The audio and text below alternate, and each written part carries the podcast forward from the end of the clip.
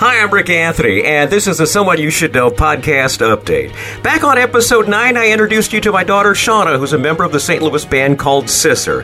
Yesterday, January 20th, Sisser's lead singer Melissa Powers released a brand new solo single called As of Yet. Here's a brief sample. As of yet,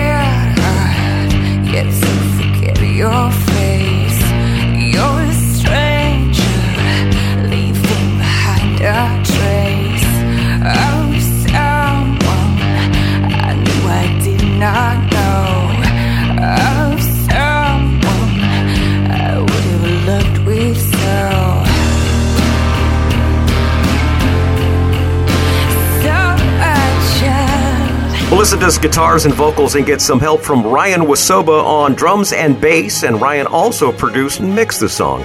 This is available on Bandcamp, and you can find the link to it in the show notes. This has been a Someone You Should Know podcast update. I'm Rik Anthony.